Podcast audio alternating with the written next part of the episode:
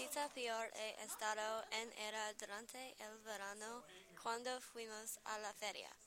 El chico que fui con no trajo ningún dinero porque él no le gustaba alimentos grasos en la feria, así tenía que pagar para mí. Después él discutió con reclutador del ejército acerca de cosas que nada sabía sobre. Yo me enfadaba y lo ignoró. La cita era un fracaso y decepcionante.